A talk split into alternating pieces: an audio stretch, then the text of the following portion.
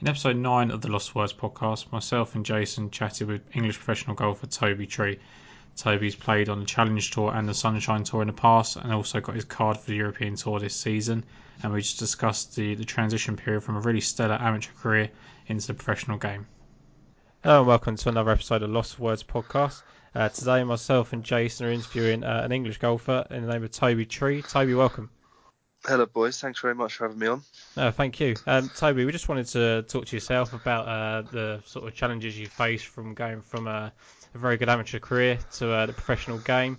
Um, so, you know, standout moments and uh, dealing with injuries and Q schools and things like that. So um, we'll start off by going with the, the current situation everyone's facing.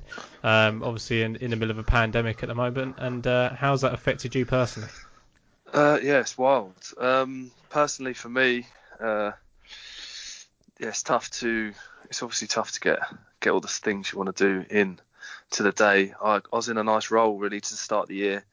I had a couple of months down in South Africa playing some events on European Tour and Challenge Tour, and then went over to Oman and Qatar. I was I was on a roll really. I was good daily habits, uh, working hard, sort of seeing some improvements. My results were a little bit up and down, but yeah, I was getting there. Then obviously now we're in lockdown, week four. Um, I've got a little golf net in the garden.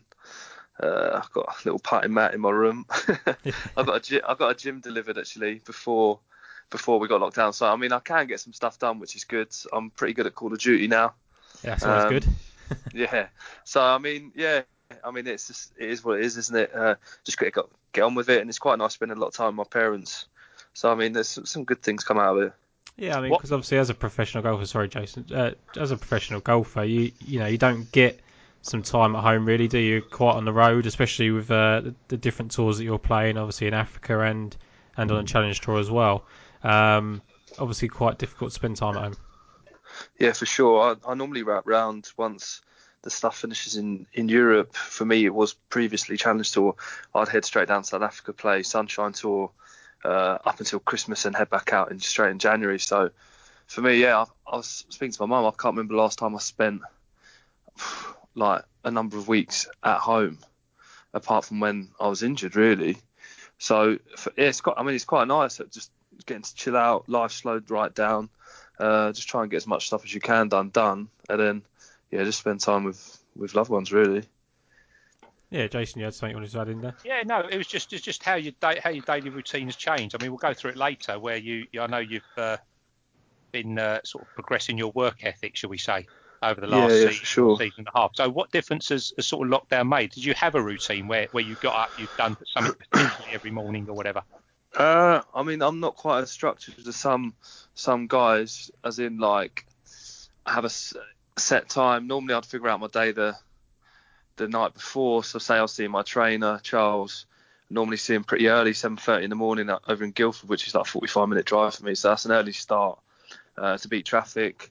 I'd normally be there for like an hour and a half, and then head down to Goodwoods, and then I wouldn't have structures in like 10 o'clock this, 11 o'clock that. I just have certain things I want to get done throughout the day, really, and then just go through them. Uh, once I've done, I might play some holes, depending who's up there, like the boys and that. If not, come home, and sort of sort of that way. I'm not really too much of a set time kind of guy, but yeah, my days are pretty full on um, at events and at home. Like lately, last year or so, yeah. I mean, I, I heard.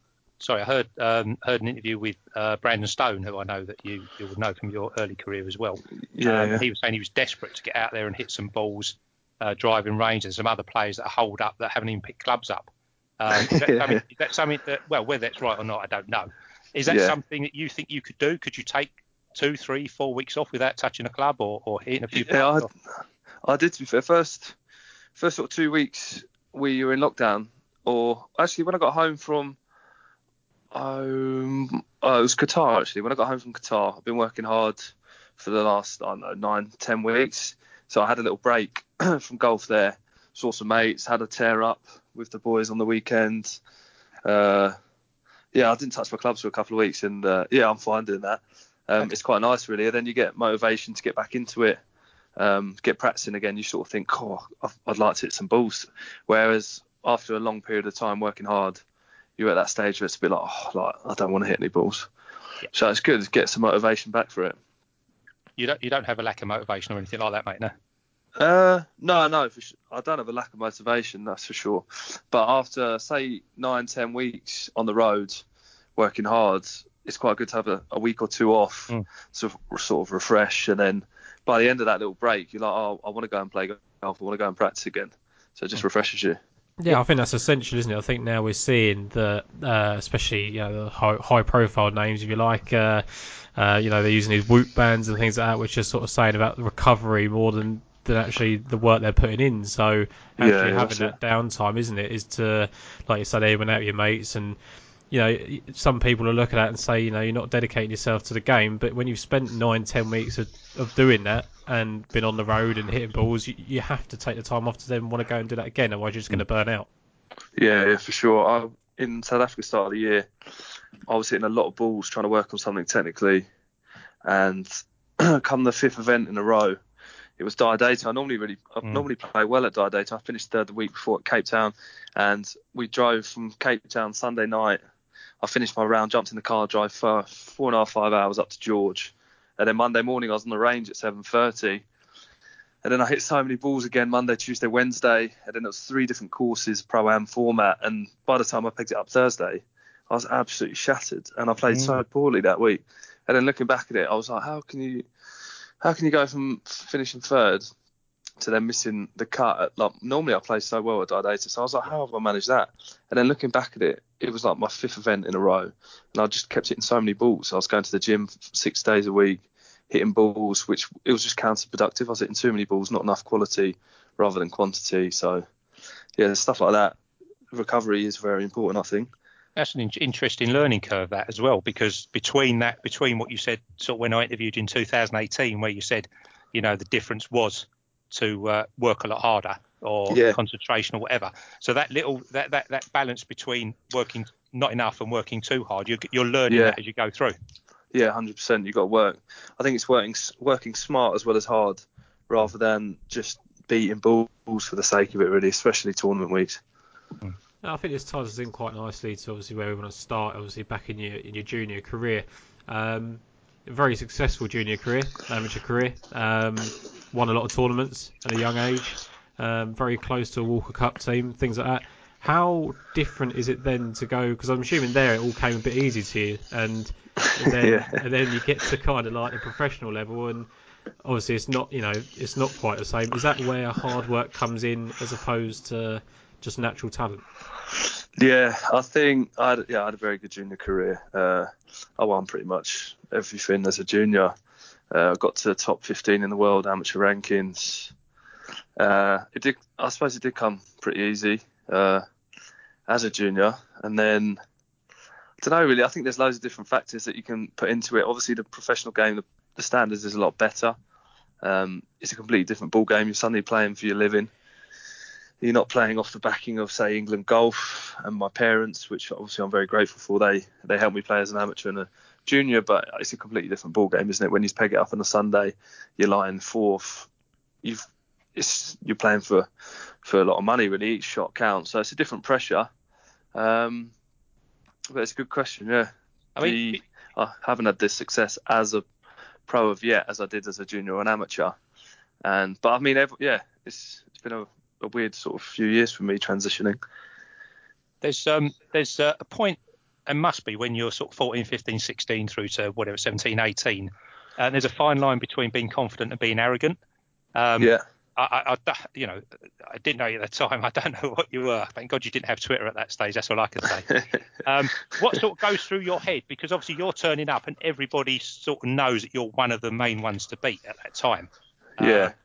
Uh, what goes through your head? Uh, you know, was that easy to handle at that age? Because you obviously you're still at school and stuff like that. Yeah, uh, it was.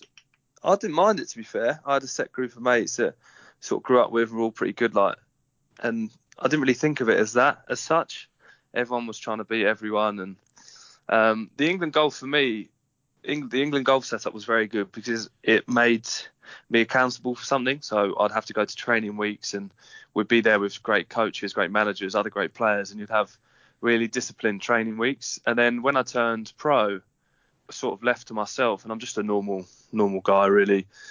I've got just a normal group of mates, and suddenly you get some money from sponsors. I signed with a, like a club manufacturer. Then you're left to it to yourself. So suddenly you're a 19, 20 year old guy, and you've got to continue all that that like work and discipline on your own. And I suppose that's what I struggled with. Um, compared to when I was an amateur, I had people sort of making me accountable for it, and then suddenly I'm a pro in the big big world of my own, trying to do it by myself. It's interesting what you say there about obviously England golf. You say they made you accountable, and a couple of guys I've spoken to were sort of they focus on their college golf in, in America um, as a somewhere they, they give you a lot of routine, um, sort of waking up early, working out, going and playing yeah, events yeah. and things like that. Is, is that something that was were you ever recruited to go to college in America or something that you decided not to yeah, do? Yeah, I, I when I visited Arizona State when I played a golf I played a tournament over there um, and then I went and visited Arizona. And then when I was 17 or 16, just as at the time I was going to go to Arizona, well, thinking about it, I signed with IMG as an amateur, which made me un, it made basically I couldn't go to the states after signing with the management group, so I chose to sign with IMG as an amateur, and I chose not to go to the states. Looking back at it, yeah, I should have gone to the states really. Um, some of the boys like Jon Rahm, for example, when we were juniors, he was he was like the same as everyone else really. He was like good. Well, I dusted him up in a few events. He, obviously dusted people up, and then he went to the states. And next thing, the guy's like world beats. He's unbelievable. Yeah, yeah. Um, so I think that that structure they have over there, the amount of European guys that you see over there, and when they come, when they finish university, they, they explode onto the blocks. So I think what they get over there sets them up for a great start of like a pro life. Mm. Mm. Yeah, I completely agree with that. With what you're saying there, and obviously for us, you know, myself and Jason, we're sort of outsiders and just looking in, and, and it's easy for us to judge. And obviously, we didn't know that you'd, you'd had that opportunity to go there, but it, you know, it does sound like there's something where if, if you'd been able to go, it, it really would have maybe made the transition into pro career uh, yeah. uh, easier. But again, I've spoken to other pros that have, that have been to college, and as soon as they've gone to, to go and do it themselves, they still struggle with it because obviously they don't have to, so they can wake up at six o'clock in the morning like they used to, and then go, well, I don't have to work out, so, and still don't. So when you see yeah, these true. guys on tour, uh, big management teams, and people surround themselves, and I think sometimes they get mocked quite a lot for like, oh, why have you got this big group of team, and why is it always we? It's just you hitting the ball. Um, but obviously having a structure in place is clearly quite important. Yeah, yeah, for sure. The the most successful people I'm seeing now, they've all got a really good team around them. So they use people for different aspects. So you'd have your training guy, you'd have your, I don't know, your psychologist. Some people use them, your swing coach, your short game. And I, th- I feel like the most successful people have such a good structure around them, such a good team that they can work off. That that's that's something I'm trying to develop now. So you can use, you can lean on different people to help you. Because I mean, you don't have to do everything yourself the more help you can get from people that are experts in different areas, that's only going to help you in in the long run. Jason, I you wanted to talk about uh, sort of a couple of wins that Toby had in South Africa. That's still as an amateur, and, and yeah. sort of what that meant going forward. Yeah, just I mean, people are, people are listening know. I mean, obviously, um, just a couple of things I'd like to bring up. You won the Sir Henry Cooper Junior Masters back in 2011, mate. Well, are you aware? are you aware at that sort of age, the history of that event? So I've just looked back. Cursory looked. Um, Loughton won it, um, and then obviously went on to smash the European Tour apart when he when he first came on. Tom Lewis won it. So you win it four years after Tom Lewis. Are you aware that that what that the history of that win? So when you win that, do you go away thinking, do you know what? Although I know I'm good, you must know you're good at that stage. Um, this is what these guys are doing. This is what I'm expected to do, or this is what I can do. What sort of pressures are there on you? Uh, I, I, I, did sort of know the history of the past winners and that. Like a mate of mine, Chris Lloyd, he, he won mm. that event. I think it was like a tournament record score. I still remember. I think he was like 23 under for oh, for the four rounds. And that that event was set up so well. The organisers of that, um, they still keep in contact. Actually, they're really good supporters of amateur golf and then throughout like pro stuff. So that that event, I do remember it being a marquee event and the way they set it up. Um, I remember, I remember going into that week. You sort of you're expecting to do well. So at the time, no, I, I didn't really think anything of it. For me, I felt like that was my last year of junior golf, and I should I should have been I should have been competing there. I should be winning or finishing well. So I know at the time you're not really thinking much of it, really. Okay, okay. And I noticed that Marco Penge seems to be following you around. Um, I know you're a mate of his. Um, Yeah, he wins the under 16 three years after you, and then he wins the uh, uh, Henry Cooper uh, four years after you, I think. Yeah, that's Um, it. I, presume you're, you're, you're taking a few quid off of him, are you? Uh, He's good. being first to He's a everything. good player on bench. back in his Uh, place. yeah, it's good. He's doing well. Uh, he had a good year last year on Euro Pro, but yeah, exactly. We grew up sort of playing playing together, and he had a lot of success as well as a junior. Um, so yeah, he's now on Challenge Tour this year, so I'm sure you'll see him do well this year. And at what stage do you sort of do you start going to South Africa? Because you, you you you start going as an amateur, and, and you're playing some really good household names there. You know, you've got uh, I think you're mates with Hayden you? Yeah, yeah, that's that's why I started going really. I met I met Hayden and Brandon when we played a, a match against South Africa. I was like 14 or 15. Me and Hayden played each other in singles. I was I don't know this isn't a good story for me, but I think I was doing me doing me three or doing me two up, and he finished birdie birdie birdie clutch as anything to halve the game. And then uh, we just became friends really. He came over and stayed with me. Uh, Summers over here played like British Am and that. Um, and then I went over and stayed with him when I was a bit younger, played some amateur stuff, and then that's yeah, I just kept going out there really. I just fell in love with the place. So, so he put you up for a, for a couple of weeks, and you decided to beat him twice in quite, in uh, in the Goodsang Open twice. That's not, that's sort of Yeah, way of that's- paying him back, I suppose. It was quite with the, the first trip I went over. We went and played down in Durban. Um, I mean, it was my first time in South Africa. Gone over there straight out, fresh from Christmas. Like I hadn't really played golf. Went down to Durban, Durban Country Club, tight track it was. I think I shot, I shot like 85, 78. Came off, and Hayes looked at me and he goes, "I thought you wouldn't play well, but I didn't think you'd play that badly." And we sort of laughed. And then I won the next week. I was like 21 under round, Pecanwood it was, and uh, then he looked at me and he said, "Well, I thought you played a bit better, but I didn't think you'd have played that well this week." So yeah, it's good. It's good fun down there. I mean, to go to go over as a as a sort of outsider in effect and go and defend a title, I don't, at whatever level it is, to go from England to South Africa and defend a title and, and, and beat their top amateurs must be must be an amazing confidence booster. They must hate you for that, but um, yeah, no, it's, it's it's definitely good. I, it taught me a lot of things going down there and playing. Um, the standard's good. You have to shoot low scores around there. Um, but yeah, it's it's weird when you when you say things like that. I never really thought of it like that when when it happened. It's just for me, it's just you just going to play golf, and yeah, I, I won that twice in a row. But it was another one really. It's like a provincial provincial event um, down there, so it's like Northern Gauteng.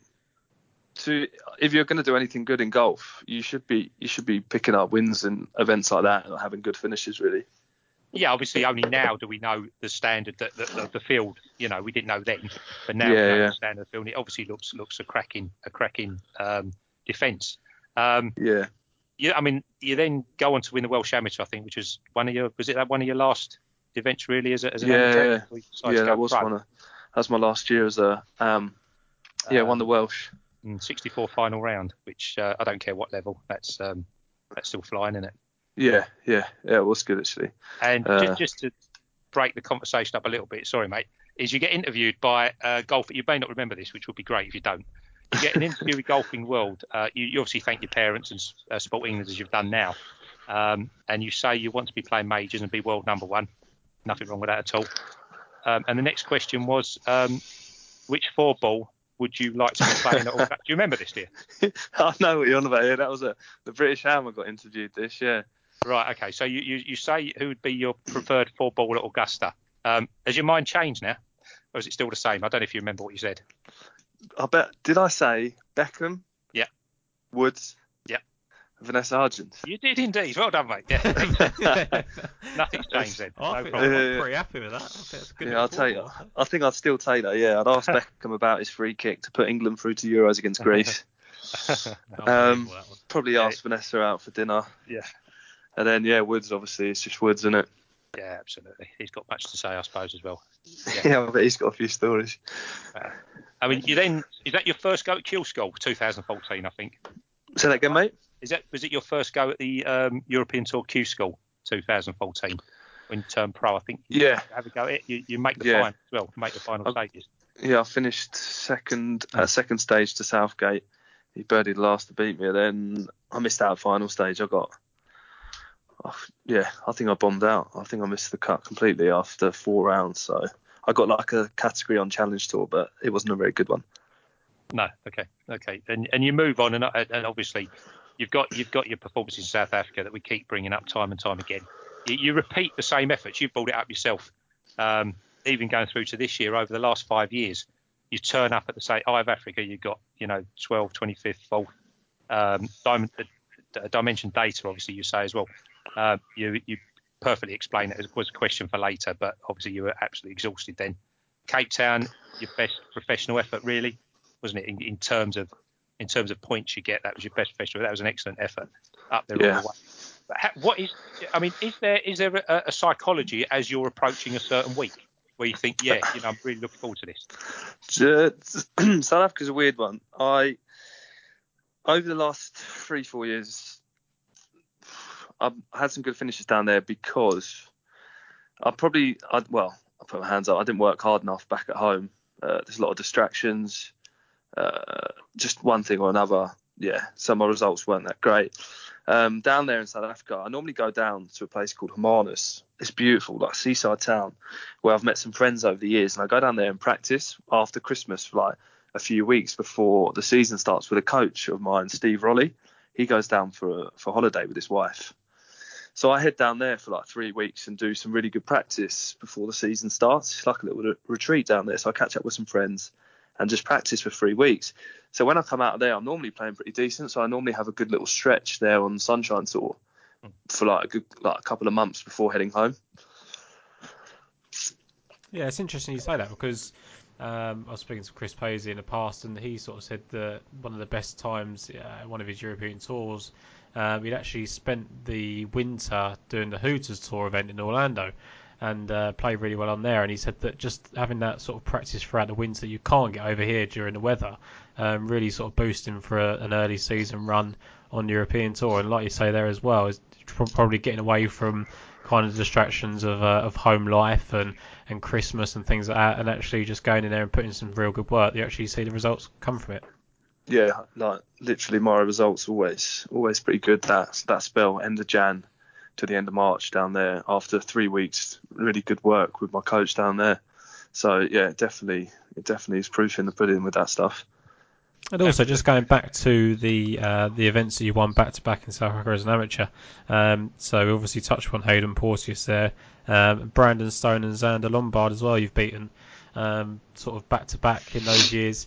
Um, you see them now, obviously. Uh, Brandon and, and Hayden have both won multiple times on the European Tour. Zander's doing well as well.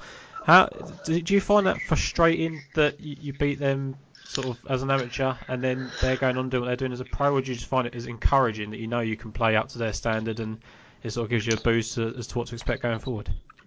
Yeah, I get this quite a lot to be fair, because a lot of my friends, like those three especially, I was good mates with growing up. Hayden, we are best mates for years. Uh, like Fitzpatrick, a lot of these people, I get asked this a lot. Um, is it frustrating?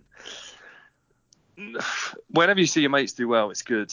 Um, to see them perform at that high on that, especially on that stage, and to win multiple times, what Fitz is doing, obviously, it's unbelievable. But I mean, that's a lot. It's a lot of hard, a lot of hard work, dedication, and I suppose everyone's just on different journeys. Really, the good thing about golf is you can play you can play to what 40 if you keep in shape. You can play even a bit longer. Um it's good because I suppose you've beaten them before. You've got it in the back of the head. You, you can still beat them, but obviously you've got to work so hard to get there and do it. Um, I just suppose we've had different journeys at the start of our our pro sort of careers really from 18 to 23 24 they were probably a lot more dedicated uh, working a lot harder they've done things that i haven't done, and I've done a lot of things they probably haven't done. so I mean, yeah, it's great to see them all doing so well. And now I'm at the stage where I want to get back there. I want to be competing with them. It's good to, to see my friends now on the European tour this year. I hadn't seen Hayden for ages really. We lost contact just because I was on Challenge Tour, he's on European Tour, he's doing his thing, I'm doing mine. So it's good to sort of be back there with them and and sort of spend time with them again, really. Yeah, I mean, if we can we, I mean, we'll just jump forward a little bit and, and go to that now. you have mentioned you're on the European tour. Um, you had a tough year in, in 19 with injuries. Um, you didn't show up in South Africa, obviously, which is your mainstay. uh, for the Yeah. season, um, and you end up sort of going to Q school. How obviously how are you feeling going into into that week because it's been a tough year. Um, Yeah, yeah, You don't. sure. I know you don't like a lot of the challenge tour courses. They're, they're, they're you know, they're, well, no, you say they're too tight for you. I don't know what else there is. No, no, not tight. They're they're wide open. Uh, Oh, okay. Yeah, sort of different ball game really. It's quite it's like a bit of a putt out each week, scoring's pretty low. But yeah, that weird it was a weird year for me that I broke bone in my leg in December or November playing five-a-side football with the boys. Probably not my cleverest move, so I missed the start of the season out. Um, and then I worked really hard actually up until I worked really hard up until the start of the challenge tour. I finished eighth, I think, or something in Turkey. I had a top 20 the next week, and then the top. I think I had top 10, top 20, and top 30 the first three weeks on Challenge Tour. And I've been working really hard, and I came away from it. Prize money's not great.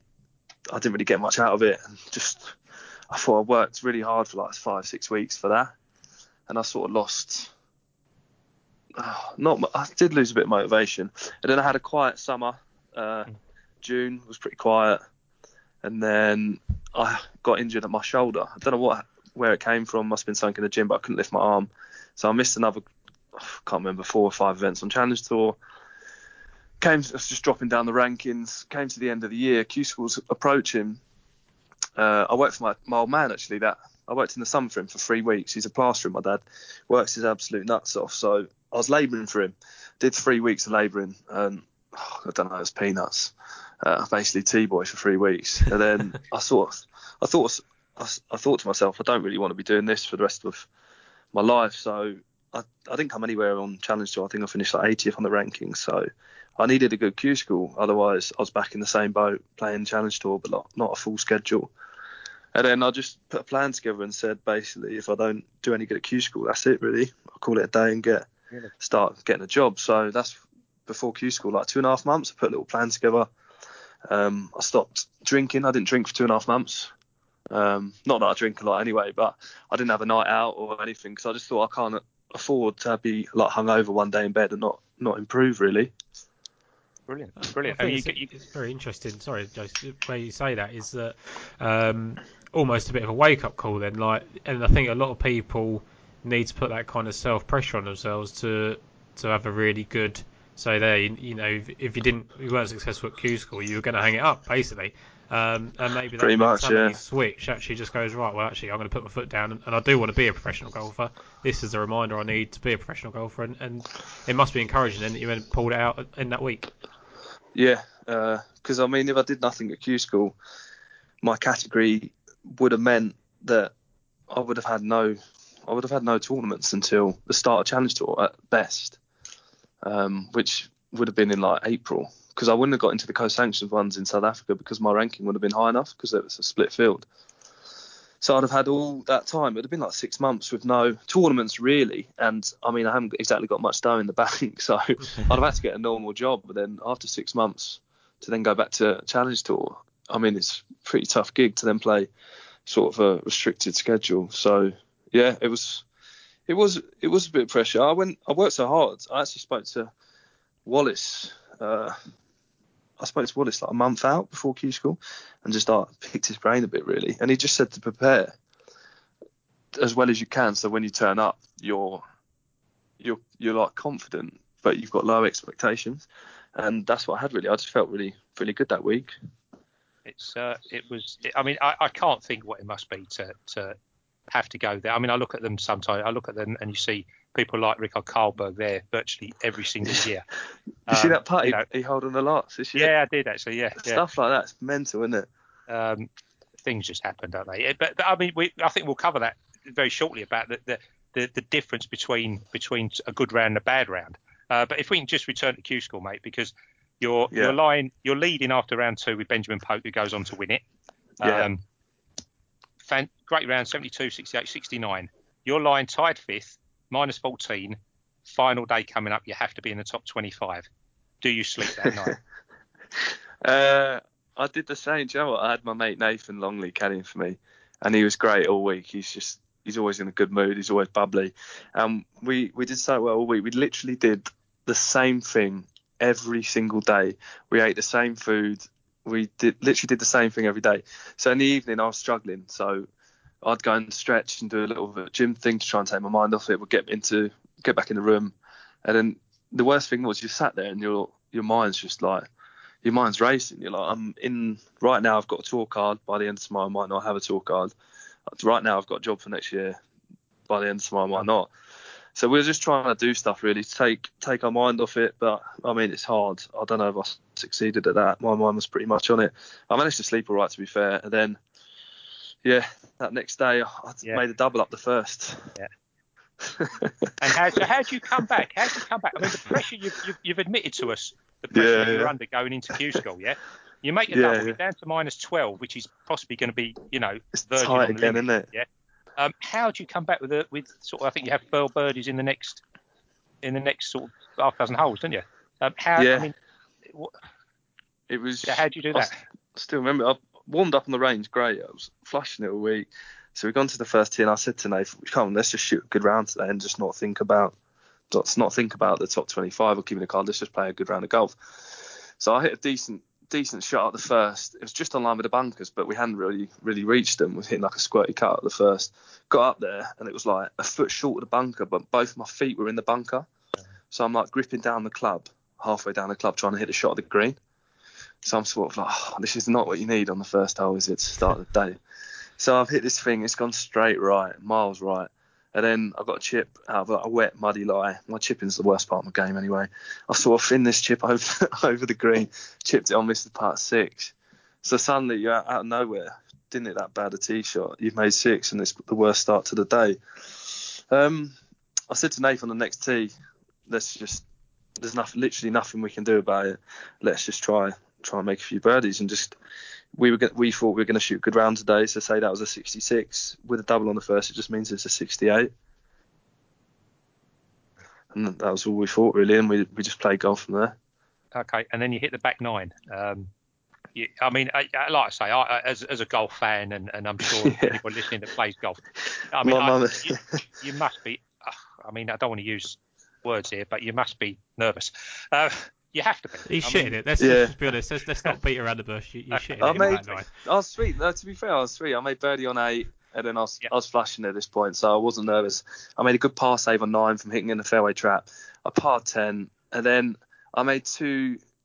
I didn't hit bad shots, but I was I was struggling chipping all week, and I hit two of the worst chip shots you've probably ever seen. The people watching, the spectators, must have been thinking, "Is this guy like a 36 handicap?" Because they, they were they were that bad. They must have been looking at me thinking, "What is this guy doing?" Um, on 11, I had a simple simple chip shot. I left it like 15 feet short and missed. And 12 was a really long par four. I hit driver four iron, front edge of the green, pin was at the back. I still to this day don't know what I was doing. I tried. I don't know why I just think of my putter out and just bump it up there. And worst case, you're making a five. I tried like hitting a spinny one. I hit it over the back of the green. Then there's a big slope, flopped it on, missed the part six. And then suddenly, yeah, like shit the fan. Like made double there, and suddenly I'm on the limit, thinking, what are you doing? Do you, do you know what you? I mean, do you have an idea what you need to need to shoot, or it, at this stage are you just going?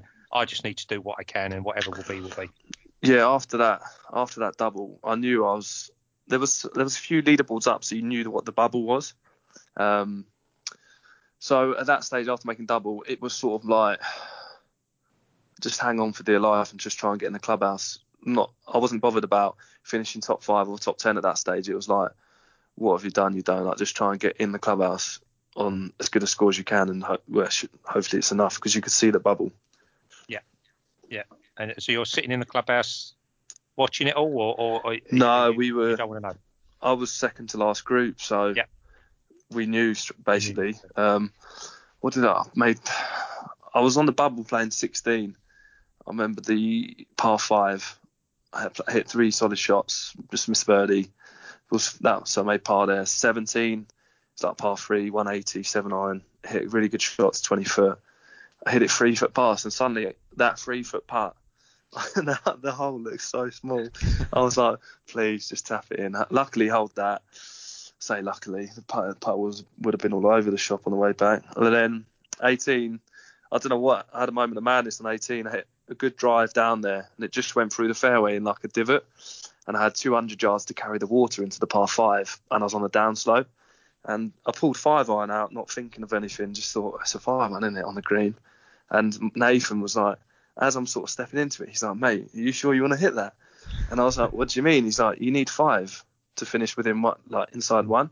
He's like, why don't you just go 54, 54, two putt and get out? And then I looked at the lie. It was like in the back end of a divot on this downslope. And I thought, yeah, I was like, you're, you're probably right there. I don't know what I'm doing. So put the club back, wedged it down, wedged it on to eight feet, lipped out for birdie and tapped in and thought, thank wow. God for that. Right. How important? Okay, that's interesting because we hear about the teamwork and stuff, you know, player and caddy, etc. I mean, how important is him stopping you doing that?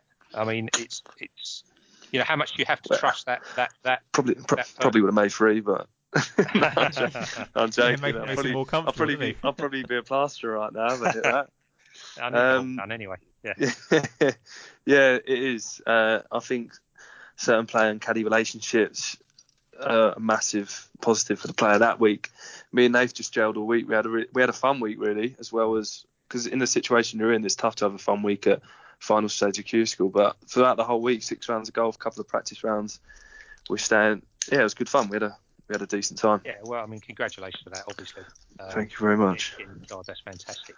Um, I mean, right, okay. You talk about we're talk. Look, I'm not uh, going to bring this up nicely. Yeah, going through your, your your. I'm looking at top eight, top tens, top 15s. Yeah.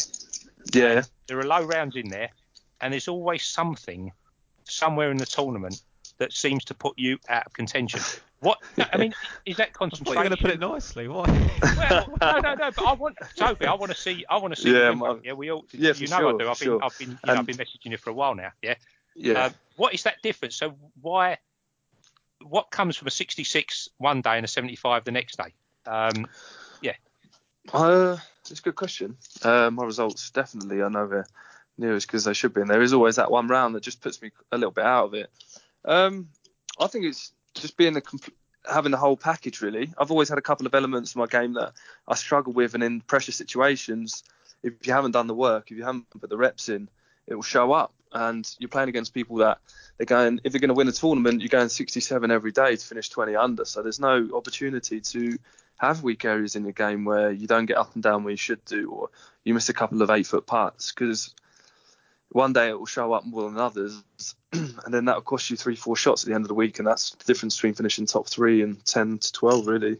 It is a matter of it's a matter of that putt going in or that chip being right. Or yeah, right, like, as you say, yeah. drive down the first at, on on Q school. If you're if you're three foot shorter, it's not a problem. Yeah, um, yeah, but I mean, roll, isn't it? But that could have happened to me on the second hole in the second round, mm. and I would never have thought of it. But it, it, would have still been in there, I suppose. But I think, like, f- for example, final round of Q school, if you get a good, if someone with a good short game played my ball that day, I don't make six on one. I, I make five, say. I don't make six on twelve. I make four because it wasn't a hard chip, and on eleven I make four instead of five because it's an easy chip. So there's like three or four shot difference from doing nothing but just up and downing it a bit better. So I've done a lot of work lately on my short game to try and improve it because the people, the boys on main tour, their short games are mustard. Like, there's no one's got a weak part to their game really, and the pressure they do it under is immense. So it's, it's impressive I think, I think to watch. That brings us on quite nicely because I just wanted to go go back a little bit here, um, going all over the place a little bit. But yeah. the, the the Open at Birkdale, um, obviously going in there, um, and and you practice with some pretty good players, didn't you? I think you had Dustin in there, Stenson in there. Um, yeah, yeah. And and you speak about how you actually sort of felt comfortable playing with them in in the practice rounds. There was obviously a bit of nerves. Um, how you know is that? Do you see from that the difference between short games and things like that? Because you said actually during the week that you played pretty well and didn't score as as well as you should really. Yeah, um, Birkdale was. I have had a couple of like um, eye-opening like moments in my career, I suppose, as a pro, and Birkdale was was one of them. Um, I qualified at Woburn. Mm. I was out all weekend with boys rocked up Sun. I was at, yeah, rocked up Tuesday morning, qualified, and everyone's like, "How have you ever qualified?" Like I cruised the qualifying. I was miles inside the car and had a bit of a poor finish, but anyway, made the Open, and then finished. I can't remember what I finished at the Open. Fiftieth maybe. Yeah, yeah, fifty fourth I think. 56th, yeah. Um, I worked hard obviously before the Open because and everyone is right. It's the Open. They're gonna you're gonna work your socks off. But it made me realise, yeah, maybe I can make a like have a career out of golf really because that's one of the biggest tournaments in the world. My first ever major championship, and I held my own really. I made the cut. Uh, had a couple of decent rounds on the weekend in front of packed packed crowds. I, I felt comfortable doing it. I didn't feel like I was out of place. I didn't feel like I was going to miss the golf ball for the first tee. Uh, I actually enjoyed it. I had a really good experience. I you woke up you Sunday. You were going to miss the ball, but did, not you top one in the in the second round? To, uh, made a miraculous par after that. Or? on the uh, on the 18th, yeah, on the 18th, second round, I tried it like a stinger three wood. I hit it so low it hit the end of the tee box. it, didn't even didn't even reach the fairway. And then I've got all these people looking at me like, why is this guy 30, 40 yards short of the fairway? But yeah, I luckily made par to make. I was there at Birkdale, and, and you had a you had a cracking following. There's a few inflatable trees about, and and things like that. And how important, obviously, because I suppose a lot of your career, you're probably not playing in front of big crowds, and all of a sudden, not only are all your mates there, but there's a you know, there's thousands of other people there watching you as well. Um, yeah. Is that is, is it more of an enjoyment factor as opposed to feeding under pressure at that point? Um, that's a good question. I, yeah, I, I, had a really good following. To be fair, it was. I prefer playing in front of people because you you sort of get that feeling like you can show off what you're good at, right? It's yeah. like when you're a kid at school, if you had a football game, if there was people watching after, it was like it was a good feeling. So yeah, I enjoyed. I didn't feel much pressure from it. I just enjoyed it. I had my parents up there. I had Chris and Rob from Jellyfish. They'd sponsored me my whole pro career, so it was nice for them to actually see me in a major championship after them sponsoring me all those years because I hadn't had much success up until then.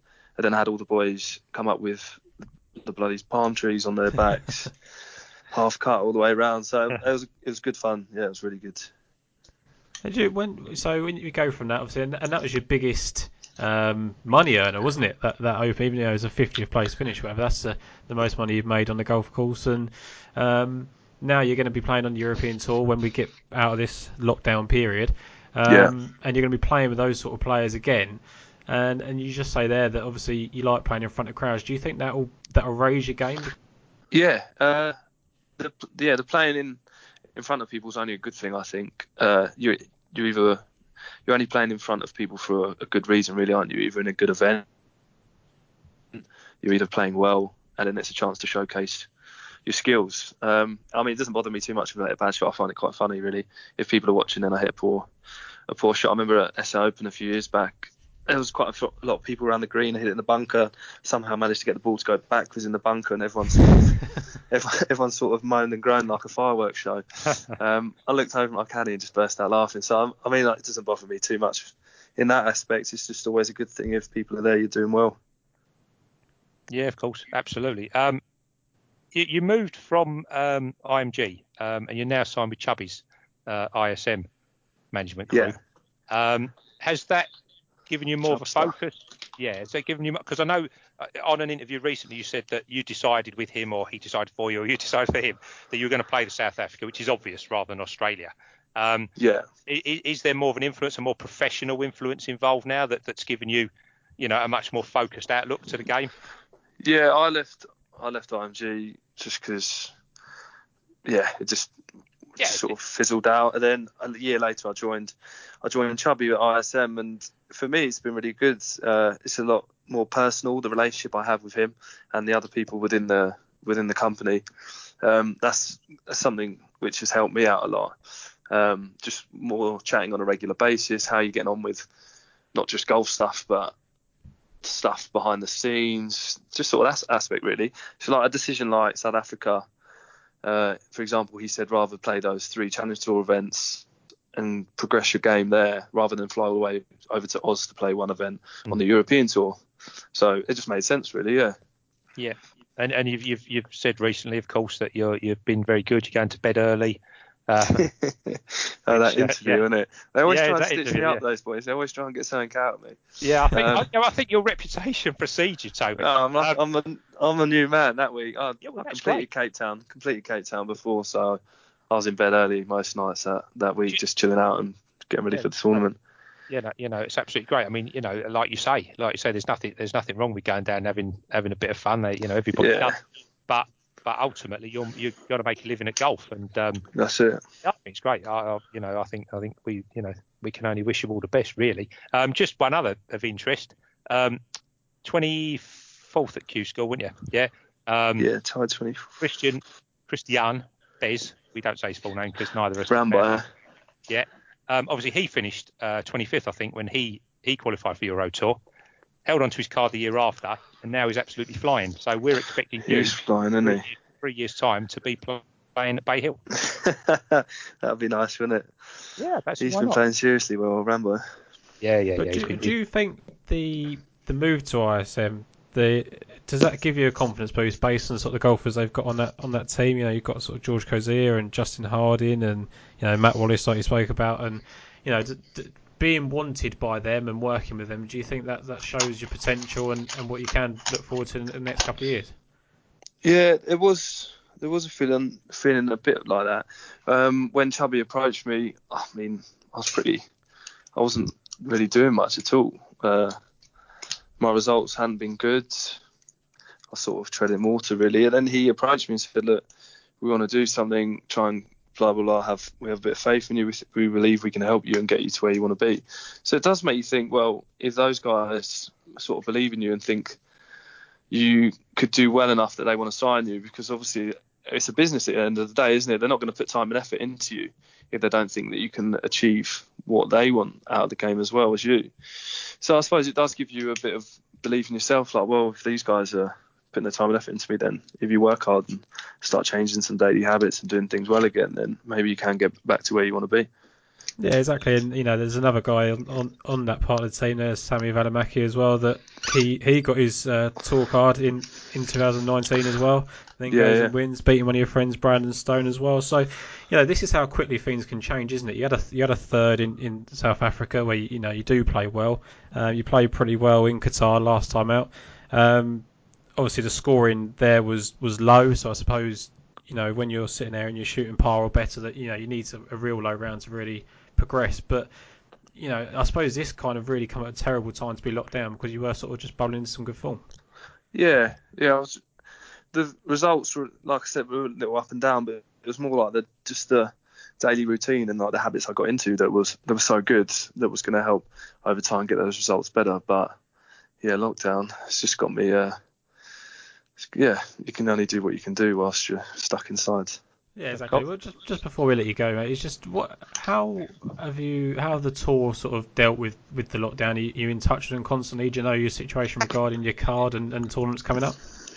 Um, they're in touch with us quite a lot, to be fair. They send us various e- emails about different things, updating us on the situation, uh, sending us through things for people that like what they they've been sending through like nutritional stuff for people how to help people to eat uh, during lockdown, like mental health stuff for people that are feeling anxious or worried about the situation, uh, tips on like health in general. So what to do to boost your immune system, just loads of random stuff like that. They've been sending us a lot of emails about, and then just yeah, just keeping us updated on the situation. So they're doing the best they can, really. Um, I personally, I don't know when. I haven't got a clue really when the restart is going to be. Um, I should probably ask a, a question really. um, but yeah, I haven't got a clue when the restart is going to be. Um, God knows. Yeah, Well, I mean, in a- because that's the thing, isn't it? Is the European tour haven't really come out and said anything publicly, so it's not sort of like you can just log onto Twitter and they've announced the schedule of it. The PGA Tour have done that. Uh, they announced the sort of the, the full series and, and the major's been put back on apart from the Open, um, and they're actually looking to go ahead until June now. Uh, they're sort of thinking about reopening it, which I don't think is going to Really? happen. In, yeah, I don't think it's going to happen in Europe. Um, I think the European tour, from the, the approach I've seen, they're kind of they're not going to announce anything until they're absolutely sure they can stick to the event. Whereas I think the PGA Tour are trying to be optimistic and and kind of and put things out there. Um, so yeah, I think it's really hard to kind of work out where you're going from there. And I suppose that's the hardest thing is you, you want to practice and, and keep your hand in, but you don't know what you're working towards at the moment. No, that that is a, the thing at the minute. Um, that's the. I was speaking to someone about this the other day. You could practice for weeks and weeks and weeks, but if you don't know what you're working towards, it just gets it'll just fizzle out a bit. Um, so I mean, I'm just doing some technical stuff on in the net, just keeping sharp. And then when we're out of lockdown, I think I'm gonna, depending on when we restart, if we restart in September, I might go away for a couple of weeks, just sort of chill out, have a little holiday, because the back end of the year uh, is going to be, I think it's going to be pretty hectic the schedule up until Christmas because we're just going to have to fit as much golf in as we can.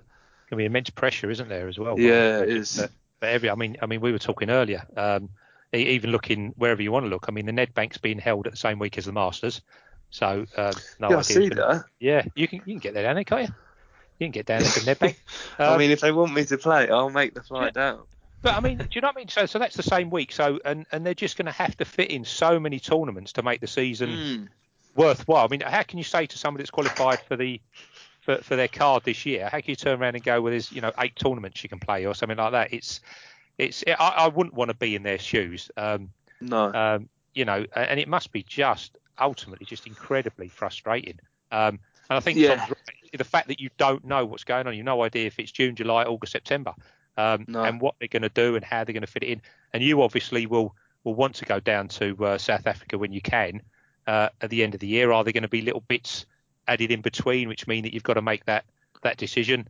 Um, golf isn't going to be great to be played in some places in Europe in October and November. It's yeah, just... that's it, isn't it? October, November, the golf in Europe's it's not ideal. Um, it's a tough one, isn't it? I literally have no idea. I haven't exactly got off to the quickest of starts on the order of merit either. Uh, I've made like two out of four cuts or something. So yeah, I'm not exactly in a position where less events is better. I need a few more events to play well and try and get up the rankings for the following year. Yeah, absolutely. Yeah.